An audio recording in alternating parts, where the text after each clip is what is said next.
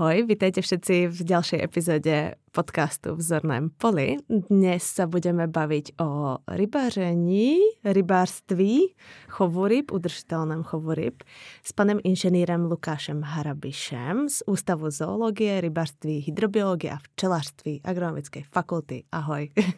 Ahoj, zdravím vás a všechny posluchači a děkuji za pozvání sem k vám do překrásného studia. Takže úplně na úvod, aby jsme se teda s Lukášem zoznámili, tak máme asi prvou takovou ani neúplně záludnou, jako velmi jednoduchou otázku. Ako si se sem dostal? Ako, čo tě přivedlo k Mendelu alebo k doktorátu? Jak jsem se sem dostal? No, tak to bych asi musel zajít trošku ještě dál do historie, jak tam jako nějaká taková cesta, co směřovala až sem jako na univerzitu a začalo to asi už nějak ještě na základní škole, když jsem byl nějak jako v dětství zblázněný trochu do ryb. Chodil jsem často na ryby, hodně na ryby a potom, když se řešilo, kam po základní škole, jako vždycky všichni těch 14-15 řeší, tak jsem zkrátka doma oznámil, že půjdu, nebo když jsem se teda dozvěděl, že existuje škola takového zaměření, co se, co se týče ryb, tak jsem doma oznámil, že chci jít na školu do jeho, jeho českých vodňan, a následovalo takové trošku jako zděšení, protože to bylo od mého bydliště poměrně daleko, nějakých 400 kilometrů, ale nakonec jsme v tom naši podpořili a byli hlavně rádi, že jsem teda vůbec si něco, nějaký směr zaměření našel a že hlavně vím, co by jsem asi chtěl dělat, takže mě v tom podpořili a takže jsem čtyři roky strávil na střední rybářské škole ve Vodňanech, což byly velice krásné čtyři roky, mám na to pěkné vzpomínky bylo to tam fajn. A pak v podstatě už ani nebyla moc, moc jináčí možnost, protože nějak pokračovat po takové střední škole, tak jsou v podstatě tady u nás dvě možnosti. Eh, první je jeho Česká univerzita v Českých Budějovicích, ale už nějak ty čtyři roky v těch jižních Čechách bylo to poměrně, poměrně i daleko na, na cestování a takhle, tak jsem chtěl zůstat trochu blíž mému domovu na Moravě, takže jsem si vybral Brno. A těch středních škol se zaměřením na rybářství je tady v republice víc nebo jenom jedna v těch vodněnech? Uh, ty školy takové podobné zaměření, pokud dobře vím, pamatuju, tak jsou tři, ale s tím, že jenom tady ta v těch vodňanech je v podstatě jako ukončená maturitou. Další hmm. potom učiliště v Třeboni a pak tady v Bzenci. Ale teda v tom v Třeboni pak se ještě dá dělat nějaká nástavba, tam se dá taky potom dodělat maturita, abych teda nikomu tady nekřivděl z těch škol, ale takovým hlavním zaměřením chov ryb, tak je ta střední v těch, v těch vodňanech. Hmm. Už to má, už myslím, už nějakých sto let, myslím, slavili nedávno, takže už to poměrně i velká historie. Takže, takže tak, co, co o tom vím. A teraz jsi teda student doktorského studia. Ano. Akého oboru, prosím? No, tak to je taky přímo obor rybářství a hydrobiologie. Ale teda předtím, než i třeba pro potenciální studenty nebo lidi, co bych měli tady sem zájem jít, jít studovat. Ještě když jsem tady byl já, těch 5-6 let zpátky, když jsem nastoupil na toho bakaláře, tak jsem musela dělat tři roky všeobecná zootechnika, ale dneska už eh, v podstatě od třetího semestru, jestli nelžu, tak tam už je přímo zaměření rybářství, takže už nemusí jít tu tříletou smyčku, mm-hmm. kde se učí v podstatě o kravách, o prasatech, to, mm-hmm. to, proč to ty lidi moc extra jako nezajímá, ale musím říct, že i když jsem k tomu žádný vztah neměl, takže mě to taky prospělo dozvědět se i něco navíc a dozvědět se i o chovu jinačích zvířat, než jsou jenom ryby. OK. Tím pádem, že už jsi na doktorátu, tak čím se zabýváš? Jako, jakým směrem se vydal? Protože ono je v toho v rybářství taky poměrně dost těch směrů.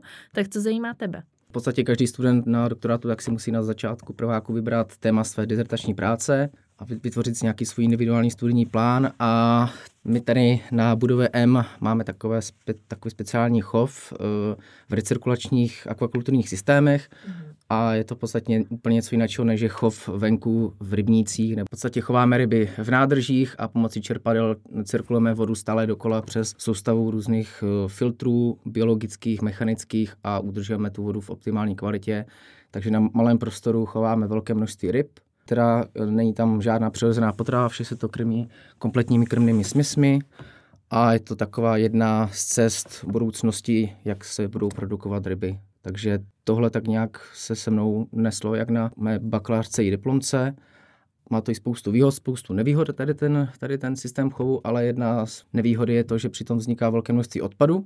Ty ryby produkují na základě fungování metabolismu, odbourávání nebo bílkovin a tak dále, velké množství amoniaku, potom taky velké množství e, výkalů z těch ryb jako samotných, které je obsažené velké množství živin, já bych se rád, nebo rozhodl jsem si, že se budu zaměřovat na právě že využití tady těch odpadů, nedívat se na ně jako odpady, ale hledat možnosti jejich dalšího využití dál a zlepšit tak třeba i ekonomiku toho chovu, která je poměrně náročná energeticky, takže hledat cesty, jak využít tady ty odpady.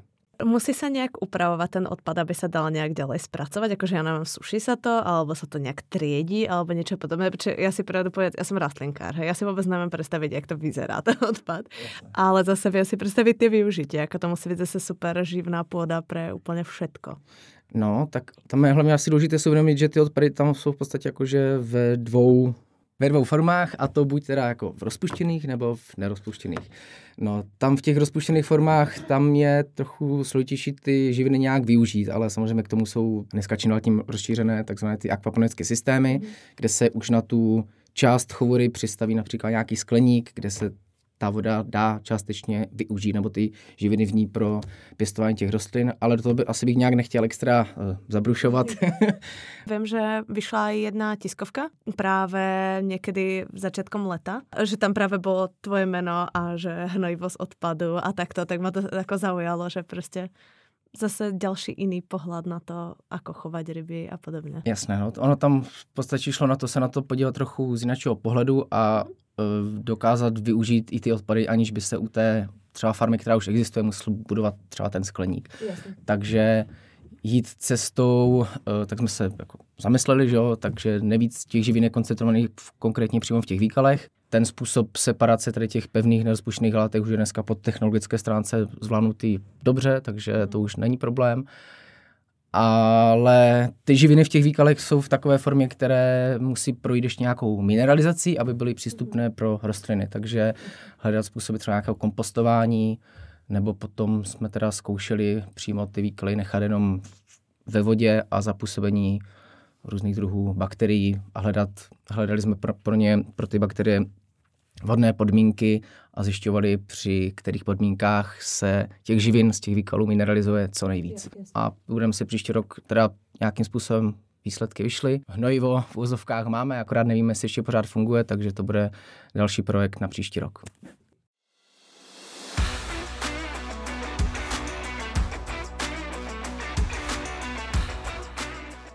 Možno sa dostaneme teda k tomu, o čom bude, čo bude tá hlavná téma. A to je velký projekt ohľadom udržitelného chovu rýb. Vieš nám nějak povedať, jak to vzniklo, alebo ako vlastně si sa ty k tomu dostal? Byl to zrovna loni přesně, potom, jak tady probíhl Mendelnet, mm-hmm. jak bylo v výdelně takové to posazení a tak dále. A jak už to bývá ve zvyku s mým vedoucím, který je pan profesor Mareš, Zkrátka si ke mně přisedl a řekl, jestli ten a ten den mám čas, že by mě prostě chtěl představit nějaký projekt, že mu to přijde zajímavé a co si o tom myslím, jestli bych k tomu tím chtěl být jako součástí toho a nějak taky do toho něco přispět. Ale vůbec jsem samozřejmě nevěděl, o co jde to, tak to tak většinou bývá. Abych to teda nějak představil, co jsem se potom dozvěděl a co jsme tady v podstatě za ten rok nějak vytvořili. Je to v podstatě spolupráce obchodního řetězce Albert, nás jako Mendelovy univerzity a garanta tomu projektu dělá Rybářské združení České republiky. Jde o to eh, představit společnosti, nebo tady Čechům, Moravanům, Slezanům, abych nikoho nediskriminoval, a všech menšin. a představit nějak tu problematiku chovu těch sladkovodních ryb, hlavně teda kapra, protože ta, máme tady nějakou tisíciletou historii budování rybníků, chovu ryb. V podstatě jsme na tom tady ve střední Evropě nebo i celkově v Evropě, možná i na světě, je to v podstatě jako unikát. To, to, to co tady u nás je ta soustava těch rybníků, ta historie, způsob toho chovu a tak dále a moc lidí ani o tom pořádně neví, jak se ta ryba vezme potom třeba to 24. Mm-hmm. na tom talíři a tak, a tak dále. Pojeli jsme to s tím, že jsme vymysleli 10 takových bodů, které jsou udržitelné nebo mají spojitost uh, s udržitelným chovem, s udržitelností jako takovou. Jako Mendelovou univerzita jsme vypracovali 10 takových podmínek, které rybáři eh, musí splňovat a na základě toho nějakého auditu z naší strany, které u těch podniků provedeme, tak dostanou certifikát udržitelného chovu. Je to v podstatě brand, značka, už je to zapsané u, u průmyslového vlastnictví. Bude to mít i vlastní webovou stránku, kde bude ten projekt eh, pořádně popsaný, dopodrobná, jak pro veřejnost, tak pro potenciální zájemce ze strany těch, těch chovatelů. A bude v podstatě všech těch deset bodů, če, čeho se to týká, nevím, jestli budeme vůbec, vůbec často tady mít nějak probírat, ale eh, jen tak, abych to tak jenom představil, bude tam o to, že tam budou nějak eh, omezené množství těch obsádek těch ryb, omezené množství krmení, které rybáři můžou do toho rybníka přidávat, eh, omezené dávky hnojiv. Potom samozřejmě, že se musí zaměřovat i nějaké mimoprodukční funkce rybníků, protože rybník, i když původně budovaný pro produkci ryb, už asi podle toho názvu rybník, tak má i celospolečenskou funkci jako rekreační, je tam, eh, hnízí tam spousta množství chráněných druhů živočichů, ptáků, vodního ptactva a tak dále. Takže v této duchu udržitelnosti je těch 10 bodů vypracovaných, jsou tam jasně, jasně dané podmínky, přijedeme k ním na audit, zhodnotíme, splnil, nesplnil, dostanou brand, značku a... To je úplně super. super. A i ta cena v podstatě, nebo ten poplatek za tu certifikaci se bude odvíjet podle toho, eh, jak je to rybářství velké, jakou má produkci těch ryb a může si to vážně dovolit úplně, úplně tady, tady jako každý. Mm-hmm. Nic takového, taková certifikace chovu jako takového, pokud vím, tak u nás v Česku ještě není a tohle v podstatě bude první velkou část eh, zásluh na to má společnost teda Albert, která velkou část toho bude teda financovat, protože to bude i velice do světa jako marketingově. A půjde teda iba o ten udržatelný chov kaprou, alebo budou tam i další třeba z druhý? Eh, teď, co jsme vypracovali, tak je to jenom na kapra. Mm-hmm ale není vyloučeno do budoucna, možná příští rok přes příští, chce se to udělat i na ostatní druhy ryb, třeba na pstruha nebo i na chovry v nějakých speciálních zařízeních, jako máme třeba tady u nás mm-hmm. ve škole, třeba na toho sumečka afrického a tak dále. Ale teď, co je, tak je momentálně jenom ten kapr. Nějaké čísla, tak z těch všech sladkovních ryb, které se u nás v rybnících chovají, produkují, tak kapr tvoří nějakých 85 až 90% skoro vše, všech ryb, takže v podstatě je to nějakých necelých 20 tisíc tun ročně. A je to vysloveně sezónně jakoby predaj, alebo je to celoročně víc méně? Kapři jako takový, tak se určitě dají u, u rybářů sehnat eh, na sádkách celoročně, ale bohužel u nás ta spotřeba sladkovních ryb nebo celkové ryb je velice nízká, zase pár, pár čísel pro zajímavost. Nějaký světový průměr tak je na osobu kolem 16-17 kg ročně spotřeba ryb v Evropě, nebo konkrétně teda v Evropské unii je to nějakých 11 eh, kg ryb, no a pak jsme tady my, národ český, a tam je to jenom nějakých 4, 4 až 5 kg. Z toho sladkovodní ryby teda dělají jenom 1,5 kg a v tom wow. jsou započítané i ryby ulovené na udici a my jsme národ sportovních rybářů poměrně, takže ještě z toho třeba půlka, takže jenom nějakých třeba 70 deka ryb si tady lidi jísní a koupí sladkovodních to je, za že... rok na osobu. Jakože strašně málo na to, že jsme národ jako rybníků a rybářů a tady tohohle toho, tak to v podstatě jako nejíme. Máme chráněné označení pro pohořelického kapra a ani ho nejeme. kapr, třeboňský kapr, český kapr a to je právě trochu smutné, no, mm. že je to jako v podstatě, no a teď jsme u toho a rybáři toho musí když není takový odbyt u nás. Na vývoz jde 50% těch ryb. Mm-hmm. Takže určitě by byli ti producenti rádi, kdyby nemuseli vyvážet nic, že jo, i tak nějak pro ekologii, udržitelnost, mm. ta přeprava těch sladkovních ryb a tak dále. Takže my v podstatě by jsme byli soběstační. Udělat v podstatě ještě jedny uh, takové Vánoce, jednu štědrovečerní večeři, tak... v letě třeba, aby se to rozvrhlo. Ale jako takový grilovaný kapra taky nemusí být špatný. Jaká země je největším odběratelem uh, českých kaprů? Do Rakouska hodně, do Německa, na Slovensko, vozili se ryby i do Polska, ale Poláci už jsou taky poměrně jako soběstační v chobě, v chobě kapru, ale i třeba dál až do Francie a tak dále. A ono to není jako jen teď, jako v moderní historii, bylo to i tak historicky, že ty ryby se tady z českých zemí nebo hlavně teda z těch jižních rozvážely v podstatě tady po okolí celé střední, střední Evropy na západ a tak a tak dále. Takže už v té době ta česká ryba byla pojem a záruka kvality. A je to tak pořád a jste ryby. Jak je to třeba jako s kvalitou, jako co se týká třeba obsahových látok a podobně? Spousta lidí si myslí, že se ty kapři krmí nějakýma granulema jo, a tak dále, nebo že se tam sypá jako hnůj a že ty kapři ten hnůj snad jako jí a tak dále, co se vždycky před Vánoci objeví takové články, které se nesou v takovém duchu jako kapr, v českém rybníce, že se tam prostě chová jak čuníci a prasata a, a, tak, a tak dále. Bych taky trochu to uvedl ten pohled trošku jinačí. Ten kapr se z 50% živí tou přirozenou potravou, která se v tom rybníce sama vytvoří. Přirozenou potravou myslíme drobné bezobraté živočichy, jako je zooplankton. To jsou malé organismy, které se vznáší prostě ve sloupci vody nebo zoobentosti. Tady ty živočichové zase žijou při dně nebo ve dně. A to v tomto zooplanktonu je, obsahují velké množství polynenasycených omega-3 a 6 masných kyselin, hlavně teda ve správném poměru, což, což je jako důležité. Takže z 50% eh, to tvoří tady ta přirozená potrava a z 50% se potom ty rybníky nebo ty ryby přikrmují eh, většinou teda obilninama, pšenicí. Oni by ti rybáři i šli sami proti sobě. V podstatě ta přirozená potrava se v tom rybníku tvoří na základě těch eh, živin, které tam jsou, sama takže by šli sami proti, proti sobě a nevyužili té, té přirozené potravy, protože jim to v podstatě jako šetří peníze. Ta ryba přirůstá, aniž by se proto muselo něco udělat, když to řeknu hodně zjednodušeně. A jestli se to dá, dá nějak... lepší. Jo. A ty obilniny, že je to sacharidové krmivo, v podstatě je to zkrátka jenom jako cukr, takže ty se těm rybám dávají jenom proto, aby se pokryla ta energetická náročnost toho organismu a ta přirozená potrava byla využitá maximálně k tomu, aby ta ryba přirůstala a ke tvorbě jejich, jejich jako bílkovin. No. Mm-hmm. Takže to je takový, říká jsem tomu polo intenzivní chov ryb a troufám si říct, že většina rybářství v České republice takovým způsobem hospodaří. Mm-hmm. Jsou potom oblasti, které jsou v chráněných krajinných oblastech a tak dále, kde je omezené třeba přikrmování a tak dále, takže tam ještě vliv toho přirozené, té přirozené potravy na, na tom přírůstku ještě mnohem, mnohem větší.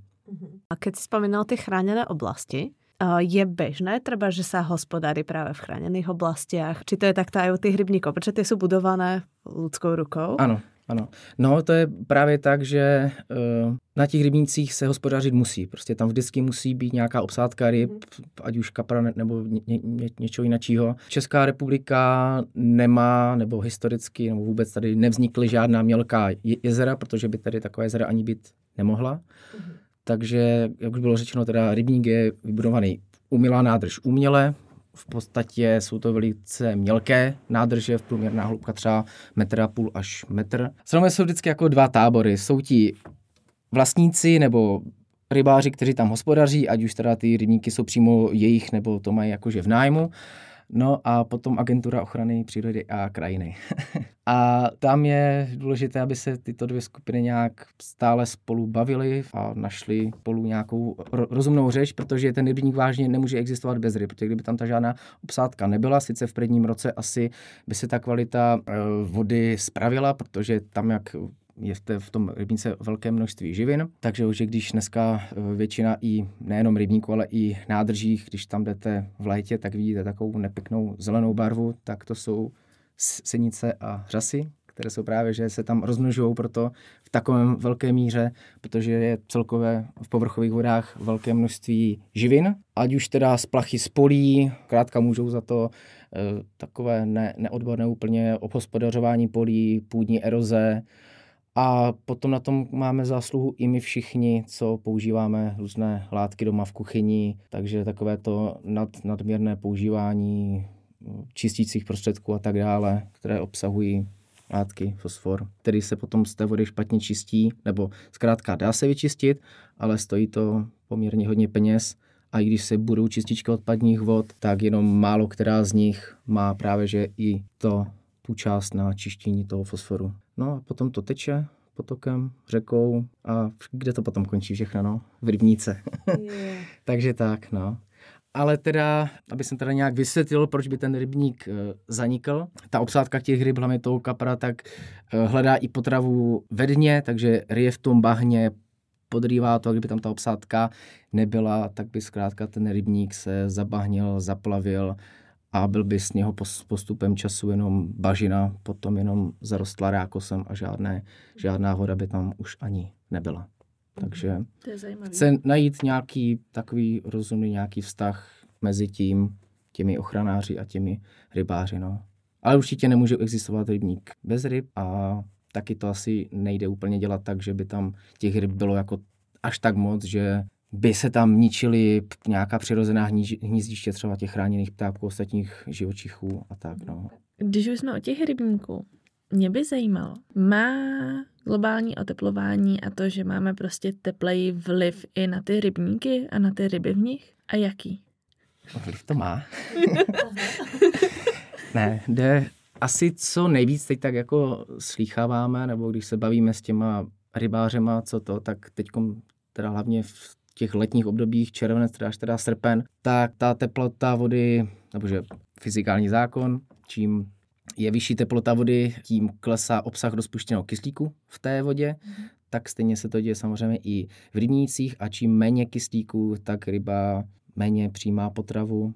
Takže to má eh, neblahý vliv samozřejmě potom na ty přírůstky a na tu produkci takže v létě se méně krmí, musí, se ti, musí ti rybáři vážně sledovat obsah toho, toho kyslíku a tak dále, ale zase se ten produkční rok nebo ten to vegetační období toho rybníku zase prodlužuje, takže se to potom třeba dohání ještě tím přiknováním někdy v září, třeba i na za, za, za začátku října. No. Mm-hmm. Takže je potom otázkou, jestli se bude muset změnit i nějaká skladba těch ryb, i když v podstatě jako kapr je spíš teplomilný druh, takže mu ta teple, teplejší voda bude spíš jako vyhovovat. Co je ale určitě problém, tak je nezamrzání například řek ne, ve volných vodách, kde se v podstatě i ten led že v zimě vždycky vytvářel nějakou, nějakou ochranu proti třeba rybožravým predátorům. Jako, je to jako složité. Vody je málo, nebo ne, že by úplně bylo málo, ale spíš ty srážky jsou nepravidelné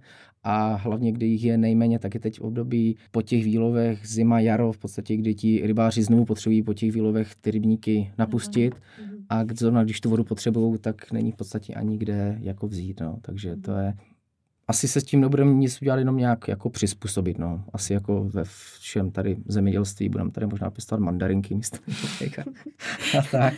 Je, a... Počkej, a čo je taká jako typicky teplobilná ryba, kterou by se mohli pestovat, uh, tá, chovat? chovat no, jako, úplně, asi jako super by byla potom v budoucnu, tak nás asi zachrání ten uh, sumeček africký, to je jo. takový nezmar, kterému ta teplá voda uh, svědčí a v Africe ho dělají všude, takže možná jednou budeme dělat v, rybních, v rybnících slunečky. Chudák kapr.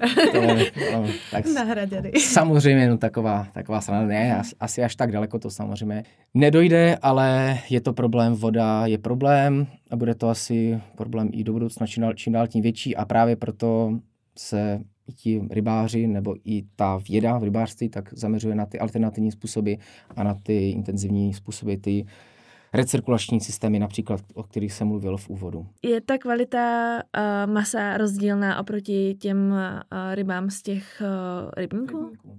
No vše se odvíjí od té výživy, nebo od toho, co těm rybám dáváme, čím je, čím je krmíme. Takže v podstatě pokud to krmivo, ty krmné smesy, ty granule pro ty systémy, pro ty ryby budou obsahovat ty polynenasycené masné kyseliny, tak ten obsah v tom mase bude i srovnatelný jako u těch ryb, třeba z toho rybníku, kde je podstata toho přírůstku z té přirozené potravy. No ale spíš je další otázka, kde se tam ty polynenasycené masné kyseliny v těch granulích vezmou, no, protože hlavním zdrojem je rybí olej, rybí moučka, Jo? Mm-hmm. Takže potom je těžko jako hovořit třeba o nějaké jako udržitelnosti. Sice je fajn, že tady si chováme ryby v nádržích ve velké koncentraci, ale podstatná část výživy nebo část těch granulích, těch eh, komponentů, tak pochází v podstatě třeba z ryb ulovených někde v oceánu, v moři, někde u Jižní Ameriky. Jo. Takže to je takový to. Takže to je taky jedna z věcí, které se věda a výživa ryb věnuje, tak najít za tady ty komponenty nějaké náhrady. Nějaké výsledky jsou a třeba i dobrou náhradu, která potom zvyšuje právě že ten obsah který těch polynestercených masných kyselin, tak jsou různé odrůdy třeba lnu. To je zajímavý.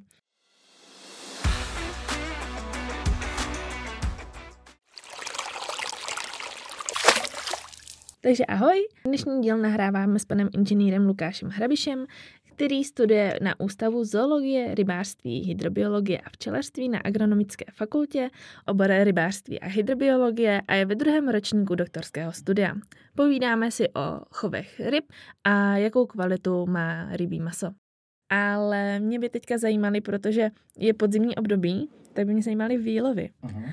Kdy a proč se vůbec dělají? To je v podstatě takové vyvrcholení toho celého roku, nebo jak dlouho si myslíte, že trvá, než se z malého kapřího plůdku dostane k vám na stůl? Kol- No, je trvá to tři až čtyři roky v podstatě, kdy ta ryba má tak dva půl až tři kila. V rybnicích jsou různý věkový kategorie ryb, když to řeknu takhle. Kategorie. No, no tak správně, řekl to správně. druháček.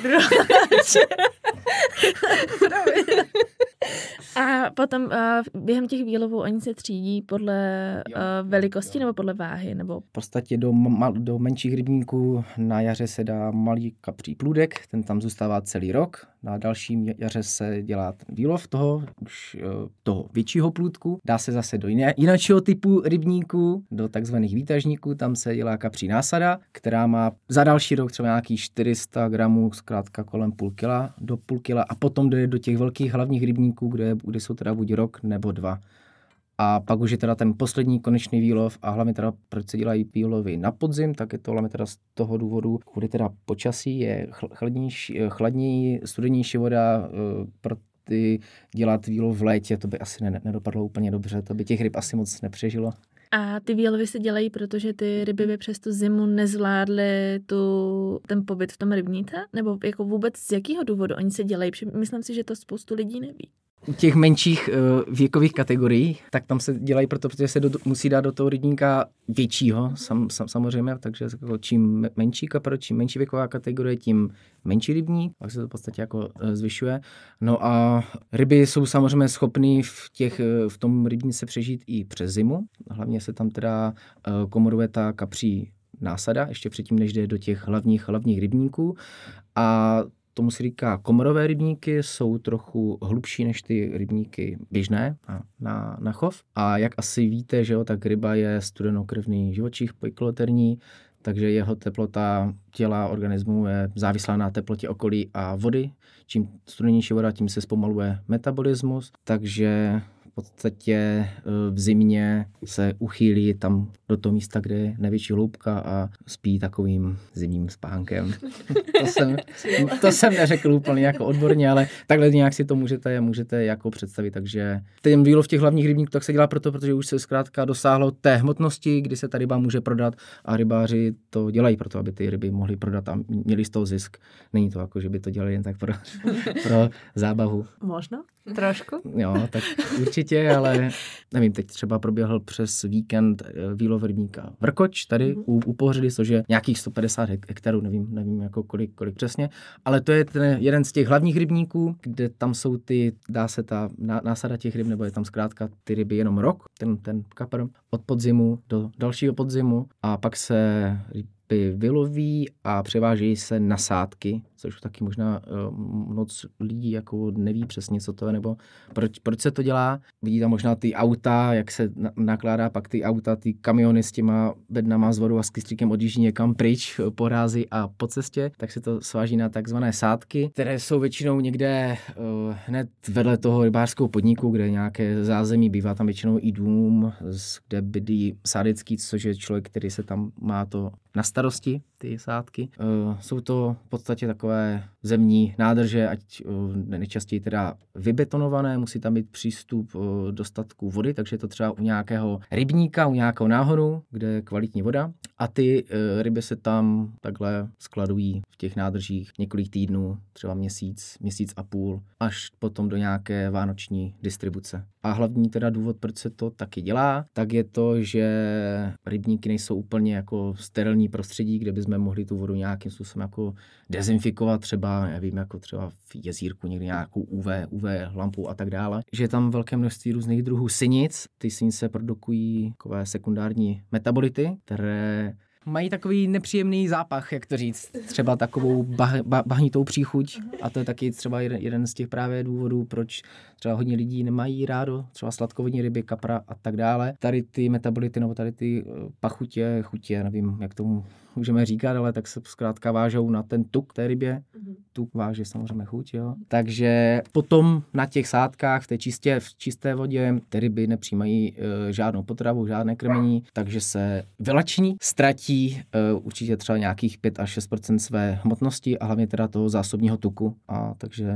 když není tuk, není zápach, takže ta ryba potom je zkrátka pro toho konzumenta přitažlivější a chuťově, chuťově lepší. No. Ale jako je to asi jako taky člověk od člověka, mě to nějak potom, třeba ta ryba přímo z toho výlovu nějak a jako nevadí. Mm-hmm. Záleží samozřejmě, jak moc je ten rybník pak třeba zabahněný, nebo jak moc jsou tam rozšířené ty senice a tam moc tady těch metabolitů, ale to je ten jeden z hlavních důvodů, proč se to třeba s těmi rybami z rybníků dělá. Wow. Takže vlastne aj záleží od počasia a podobne, hej? že keď sa tam vytvorilo ich moc a bolo hodně dusíku, teda nějaký splav. Je to, je, je to tak, je to, to ty rybníky, to, to je hrozně jako individuální, úplně v každý, každý rybník se chová v podstatě úplně jinak, přitéká tam jinačí voda. Ně, některé rybníky jsou jako v, v kaskádách, že, jo, že ten rybník na začátku má v podstatě během roku třeba skvělé parametry, všechno jako hodně kyslíku a, a tak dále a potom, jak to jde v té kaskádě níž, tak ten, který je na spodě, je na tom mhm. samozřejmě nejhůř, takže nedá se to úplně jako nějak paušalizovat, že takový velký rybník má takové parametry během roku, závisí to na hodně, hodně faktorech. Ty jo, mazec. No a když jsme mluvili o tom odvážení ryb v nádrží s vodou, tak ano. vlastně dostáváme se do období, kdy se prodávají živý ryby, protože Vánoce. Ano.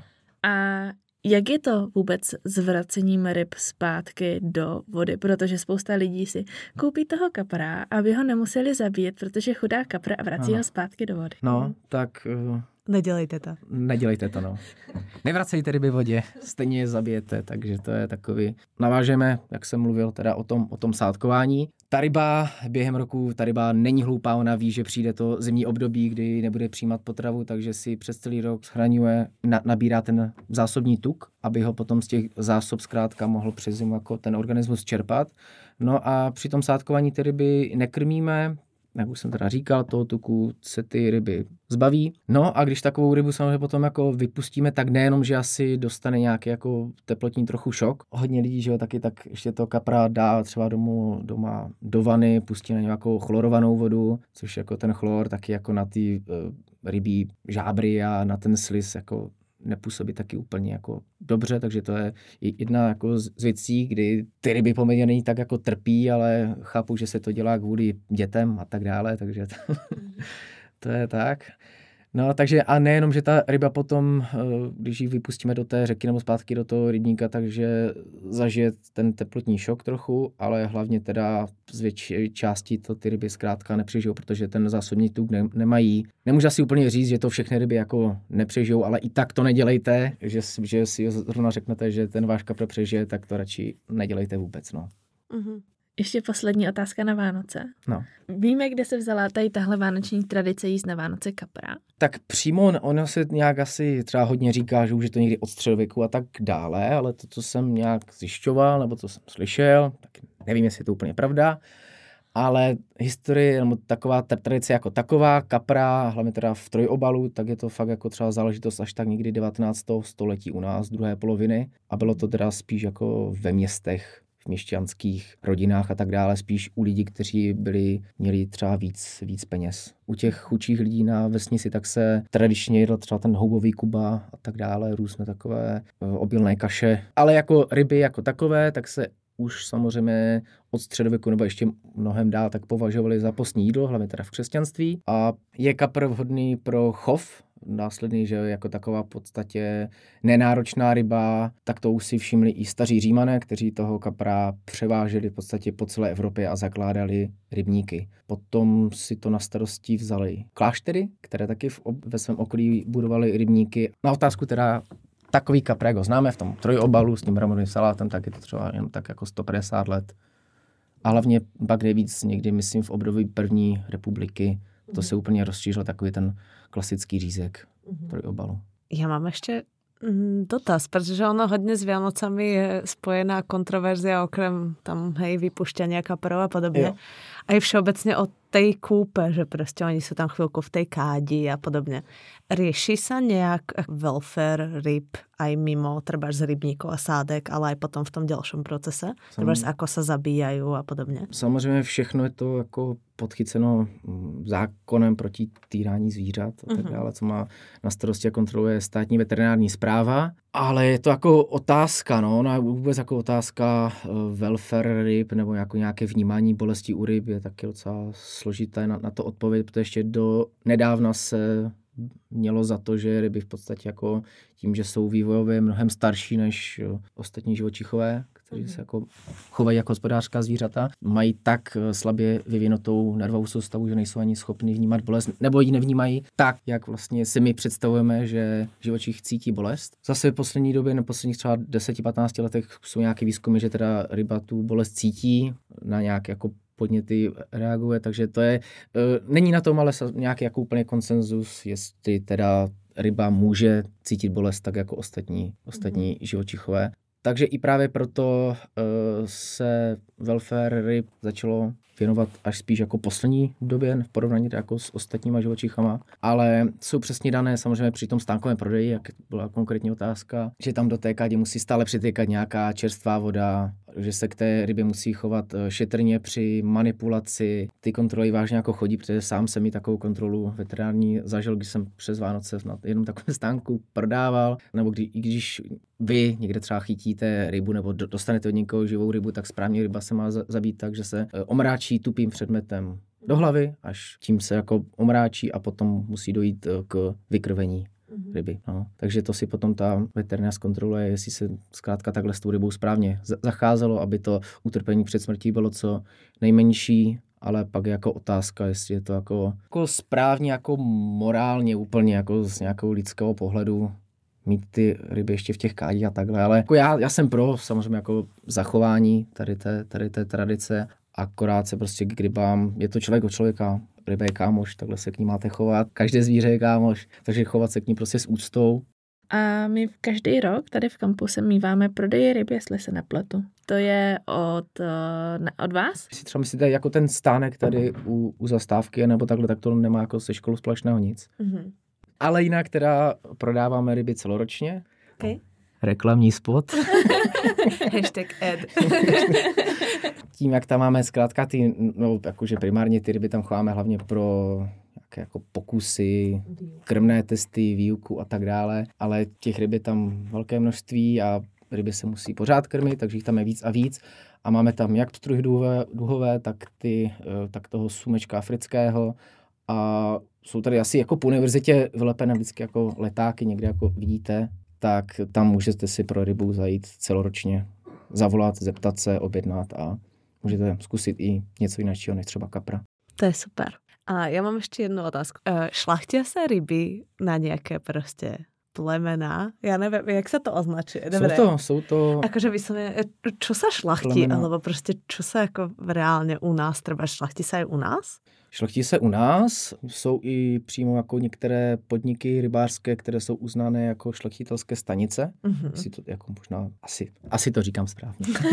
Ale jsou i oficiálně uznané jako rybí plemena, kapří plemena, kapří linie. Kdybyste viděli vlastně, jak vypadá ten původní, ta divoká no, forma toho kapra, tak to byla v podstatě, nevím, jestli třeba, jak, jestli znáte rybu, jak vypadá třeba takový amur, hlavní ten parametr, na co se ty ryby šlechtí, tak je samozřejmě ta užitkovost. Uh-huh.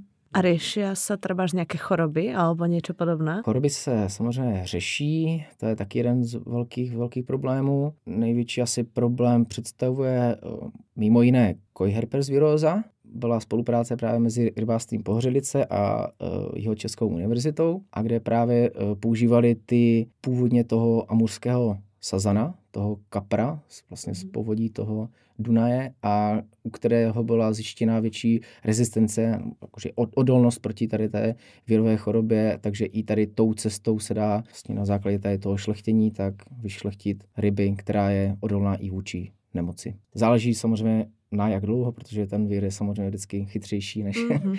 než ten organismus, takže se asi časem nějak poradí, ale i tohle se dá s rybami, s rybami dělat. Mm-hmm. To je super. Díky. Jsem poučena. Moc děkujem, že jsi za náma přišel a takhle jsi si s náma popovídal, protože si myslím, že to bylo velmi zajímavý a myslím si, že to bude velmi zajímavé i pro naše posluchače. Takže děkujeme. Děkujeme moc, že si přišel. Já doufám, že se zase zamestnanci, študenti a takto ozvu ohľadom záujmu o, o ryby, keď už jsme urobili takéto promo. A hlavně doufám, že se budou viac zaujímať o to, jak se vlastně chovají a čo za tým všetkým je, aj za tými tradiciemi a podobně. Tak jo, děkujem a my se slyšíme při další epizodě. Ahoj. Zatím, ahoj.